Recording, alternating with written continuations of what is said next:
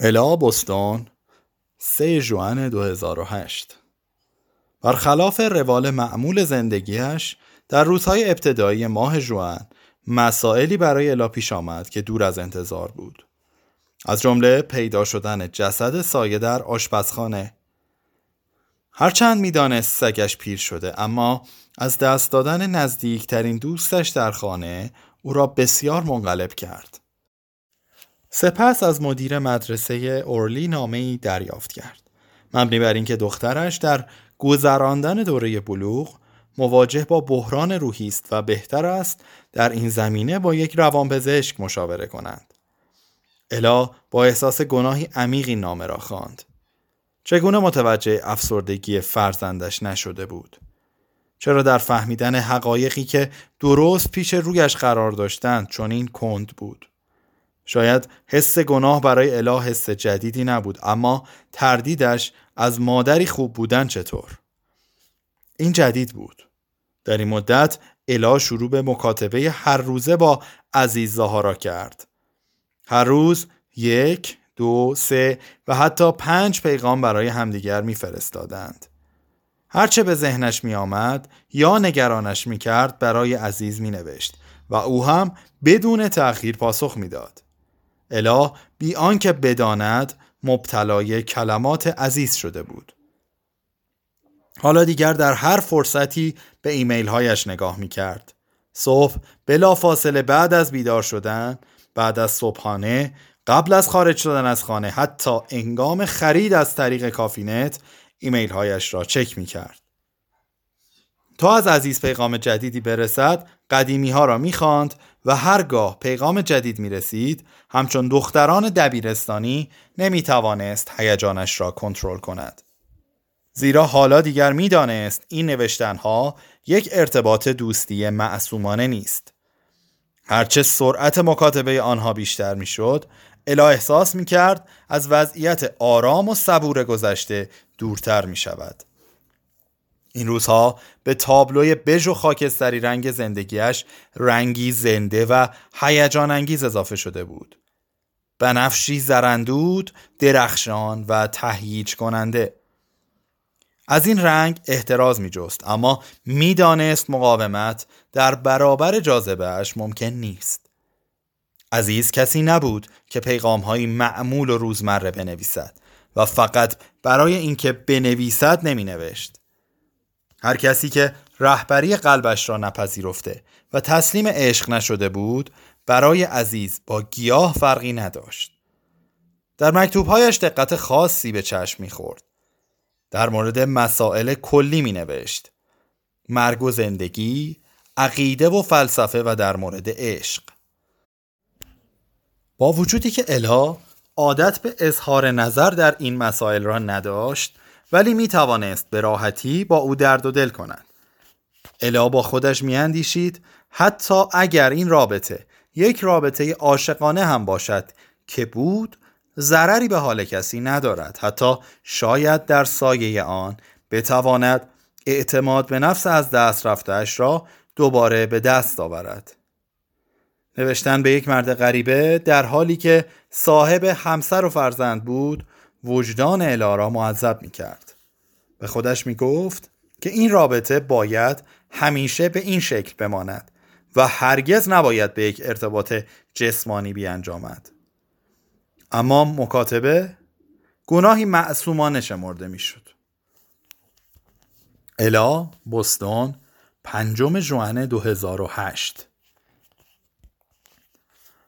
برایم نوشته بودی تصور می کنیم با گرفتن تصمیم های عاقلانه و با برنامه ریزی می توانیم جریان زندگیمان را تحت کنترل داشته باشیم اما آیا ماهی می تواند اقیانوسی را که در آن شنا می کند تحت کنترل درآورد؟ این تصور فقط موجب می شود که انتظارات غیر واقعی داشته باشیم و در صورت برآورده نشدن آنها احساس خسران کنیم اما عزیز زندگی من همیشه با برنامه ریزی می گذرد. همه مسئولیت های خانواده به عهده من است. همه چیز تا کوچکترین جزئیات را کنترل می کنم. اگر از دیگران در مورد من سوال کنی همه این را به تو خواهند گفت مادری قانونمندم رعایت نشدن قوانینی که وضع کردم از طرف دیگران ناراحتم می کند طبیعی است که قوانین من به اندازه قوانین شمس جالب نیست. یک بار دختر بزرگم به من گفت که در مورد آنها تاکتیک نظامی به کار می‌برم و به جای اینکه بنشینم و با فرزندانم صادقانه سخن بگویم ترجیح می دهم آرام به درون زندگیشان نفوذ کنم. تو انسان دینداری هستی اما من نیستم. هرچند هر هفته عید شبت را در جمع خانواده جشن می گیریم اما این بیشتر از آن که ضرورت دینی باشد برای ما موضوعی فرهنگی به شمار می رود. وقتی دانشجو بودم در دوره‌ای به تصوف شرقی علاقمند شدم.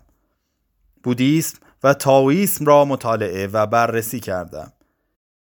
یک بار با دوستم کار را به جایی رساندیم که می‌خواستیم به هندوستان برویم و در آشرام ها بمانیم. اما آن دور از زندگیم زیاد طولانی نبود.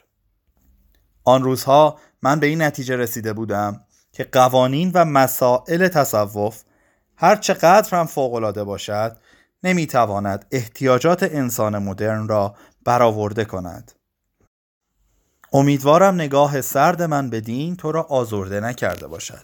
اینها را می نویسم چون می خواهم با تو صادق و صمیمی باشم. این را می توانی اعترافی که زمانش رسیده به حساب آوری. آنکه تو را ندیده دلتنگ است. الا الای عزیز پیغامت را زمانی که از آمستردام به مالاویا می رفتم دریافت کردم.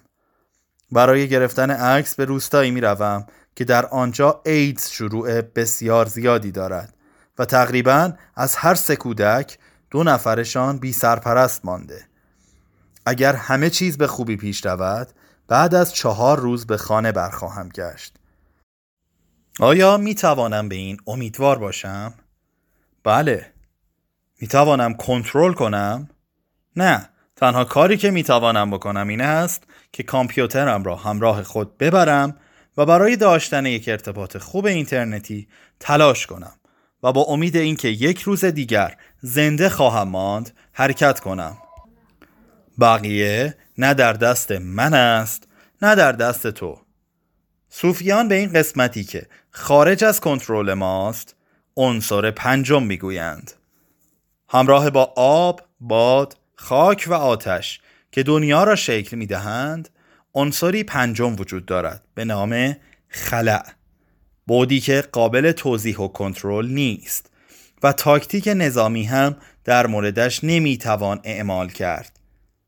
ما انسان ها حتی اگر مفهوم عنصر پنجم را کاملا هم نفهمیم وجودش را احساس می‌کنیم. گفته ای که نمیدانی تسلیم شدن چیست؟ آنچه من از تسلیم شدن فهمیدم ضرورت اهمیت دادن به عنصر پنجم است. وقتی با تصوف آشنا شدم در پیشگاه خداوند سوگند یاد کردم که هر آنچه در توان دارم به کار برم تا از راه راست منحرف نشوم.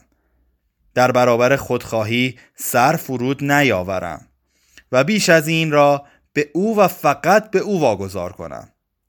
پذیرفتم که فراتر از مرزهای من واقعیت دیگری هم وجود دارد. کوتاه سخن این که او را باور کردم. ایمان همچون عشق است. نیازی به اثبات ندارد. یا هست یا نیست. مرا فردی دیندار خانده ای. حالان که نیستم. دیندار بودن و ایمان داشتن تو موضوع متفاوت است و شاید هرگز این تفاوت چنین بارز نبوده. مستقل از دین و دولت و جامعه سیستمی بر اساس عقلگرایی بنا نهادیم. از طرفی انسان از جستجوی معنویت دست بر نداشت. می‌خواستیم از ماورای عقل آگاه شویم و بعد از مدتها شروع به پذیرش محدودیت های ذهنمان کردیم. امروز مانند دوره قبل از مدرنیته توجه به معنویت زیاد شده. در همه جای دنیا انسانهای بسیاری سعی دارند در زندگی پرمشغله و سریعشان جایی برای معنویت باز کنند. اما معنویت یک سرگرمی و تفریح جدید نیست. چیزی نیست که قبل از ایجاد تغییرات اساسی در زندگی و شخصیتمان بتوانیم بر آن واقف شویم و دست یابیم. گفته ای که غذا پختن را دوست داری. شمس تبریزی دنیا را به دیگ بزرگی تشبیه می کرد که درونش آش ویژه‌ای در حال پخته شدن است. آنچه انجام می دهیم حس می کنیم می گوییم و حتی می اندیشیم به عنوان نیازی داخل دیگ ریخته می شود از این رو باید از خودمان بپرسیم که در این آش جهان شمول چه اضافه کرده ایم دلشکستگی ها عصبانیت ها دعواهای قومی خشونت یا عشق ایمان و توازن. کدام یک؟ و تو الای عزیز در آشی که انسانیت خوانده می شود چه چیزهایی می ریزی؟ آنچه من با اندیشیدن به تو در دیگ می ریزم تبسمی بزرگ است. هنوز تو را نشناخته برایت دلتنگم. عزیز صفحه 172